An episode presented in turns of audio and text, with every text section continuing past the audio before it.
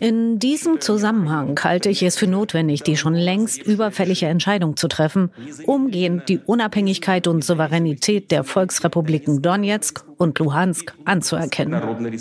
Ein Paukenschlag im ukrainisch-russischen Konflikt. In einer Rede an die Nation am Montagabend, hier übersetzt vom Nachtmagazin der Tagesschau, erkennt der russische Präsident Wladimir Putin die selbstproklamierte Unabhängigkeit der Separatistengebiete Lugansk und Donetsk an. Damit nicht genug, kurz darauf ordnet er auch noch russische Truppen an, sich in den Grenzgebieten zu stationieren. Was hat es aber mit diesen Gebieten auf sich? Was will Putin überhaupt in der Ostukraine? Mein Name ist Jonas Gretel. Hi.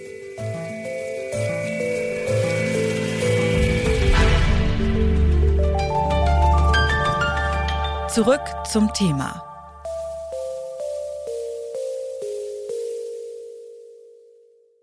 Die Live-Ticker stehen am heutigen Dienstag nicht still. Die Eilmeldungen überschlagen sich. Es sind vor allem Reaktionen aus der internationalen Politik zu Putins Rede. Die Ukraine fordert von den USA und von Europa harte Sanktionen. Bundeskanzler Olaf Scholz hat erstmal die Erdgasleitung Nord Stream 2 auf Eis gelegt. Und andere deutsche Politikerinnen und Politiker wie Finanzminister Christian Lindner oder Außenministerin Annalena Baerbock, die sprechen von einem Völkerrechtsbruch. Mit der von Russland erklärten Unabhängigkeit der Separatistengebiete Lugansk und Donetsk bekommt der schwelende Konflikt eine neue Dimension. Was macht also diese Gebiete so besonders, dass sie jetzt im Zentrum der Aufmerksamkeit in diesem Konflikt stehen? Darüber habe ich mit Martin Schulze-Wessel gesprochen. Er ist Professor für die Geschichte Ost- und Südosteuropas an der Uni München. Und als erstes habe ich ihn mal gefragt, ob es denn historische Gründe dafür gibt, dass Putin Lugansk und Donetsk als unabhängig erklärt hat. Putin hat nämlich gesagt, dass vor allem die gemeinsame Geschichte sein Vorgehen rechtfertigt.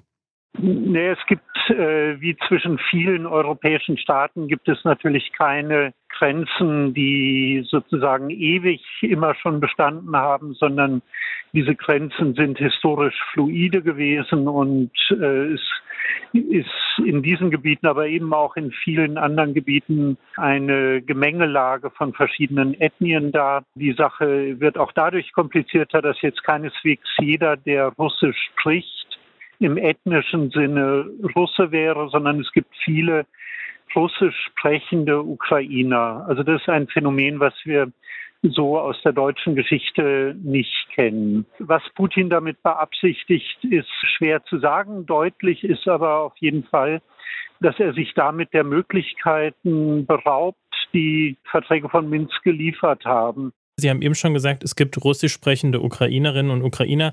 Was ist denn genau die Geschichte oder nicht genau, aber mal kurz angerissen, die Geschichte dieser Gebiete? Wie kam es denn zum Beispiel dazu, dass dann jetzt die Unabhängigkeit ausgerufen hat 2014?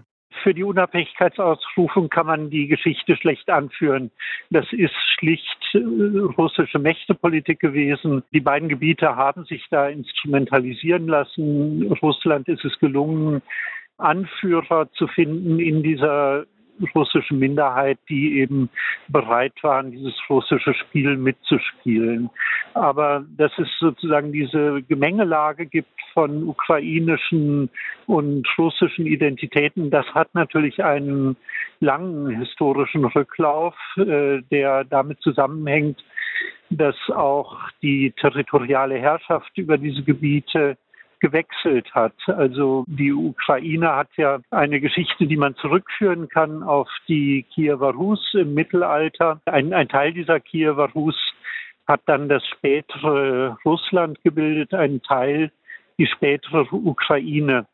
Und dieser Teil, der letztere, war eben lange mit Polen-Litauen verbunden, wurde dann aber sukzessive von Russland erobert. Und durch diese imperialen Überschichtungsprozesse sind auch ethnisch gemischte Bevölkerungen entstanden. Die äh, Zuspitzung dieses Konfliktes ist aber tatsächlich in der Zeit 2014 aus eindeutig machtpolitischen Gründen erfolgt. Also es gibt keinen Separatismus dieser Gebiete, also keinen signifikanten Separatismus, den man vorher nachweisen könnte.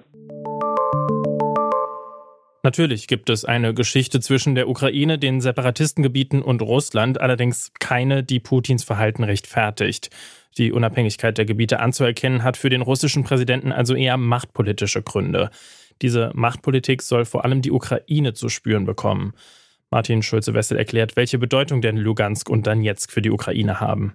Es, ist, es sind jetzt Gebiete, die ähm, der Ukraine geraubt worden sind. Und insofern spielen sie natürlich eine große Rolle für die Ukraine, genauso wie die Krim deren Annexion ja also schon über die wenig gesprochen wird, obwohl es natürlich ein Bruch des Völkerrechts ist. In der Ukraine sind diese Verluste sehr, sehr bewusst und sie werden auch nicht vergessen werden. Also die Erwartung, die vielleicht in der russischen Politik mitschwingt, dass irgendwann von der Krim nicht mehr die Rede sein wird oder irgendwann von Luhansk und Donetsk nicht mehr die Rede sein wird, die ist falsch. Also dazu haben die Gebiete eine zu große Bedeutung für die ukrainische Öffentlichkeit und die Idee von territorialer Integrität und Souveränität hat eine zu große Bedeutung. Wie sieht denn diese Bedeutung von den Gebieten konkret aus für die Ukraine? Sind das irgendwie große Wirtschaftszentren gewesen oder so? Wie, wie kann ich mir das vorstellen? Was ist das für eine Bedeutung?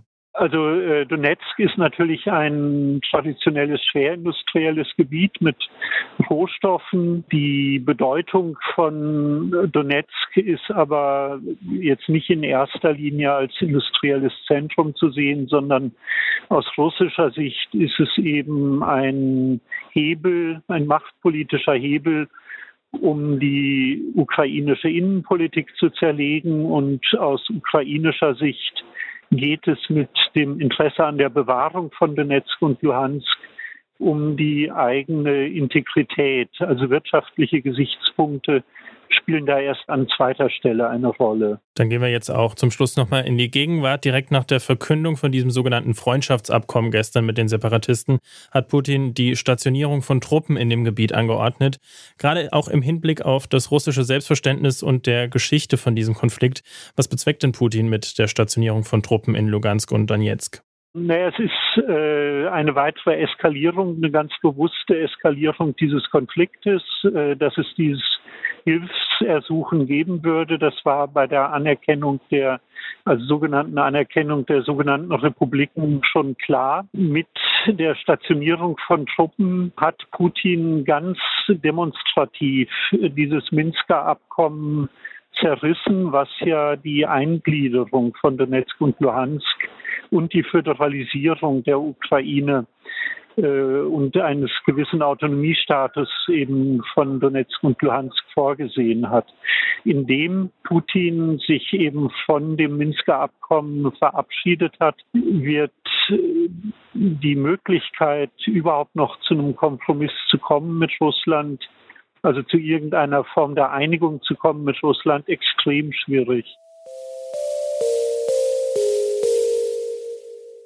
Dass die Ukraine überhaupt existiert, bezeichnet Putin in seiner Rede als Sicherheitsrisiko für Russland. Sein Handeln sei historisch begründet. Laut Martin Schulze-Wessel geht es Putin vor allem um Machtpolitik, darum, einen Fuß in die Tür zu bekommen. Laut dem Historiker ist es Putin gelungen, pro-russische Separatisten zu instrumentalisieren, um weiter Druck auf die Ukraine auszuüben. Es geht Moskau darum, die Ukraine zu destabilisieren und dazu sollen auch die russischen Truppen in den Separatistengebieten beitragen. Erste Sanktionen aus den USA und Europa scheinen Wladimir Putin nicht zu beeindrucken. Die kommenden Tage und Wochen werden zeigen, wie Russlands nächste Schritte aussehen und wie der Rest der Welt darauf reagiert. Und das war's von uns für heute. In der Redaktion haben Anna Stöckbauer und Rabea Schlotz gesessen. Produzent war Andreas Propeller, Chef vom Dienst Toni Mese und ich bin Jonas Gretel und sage ciao, bis zum nächsten Mal. Zurück zum Thema vom Podcast Radio Detektor FM.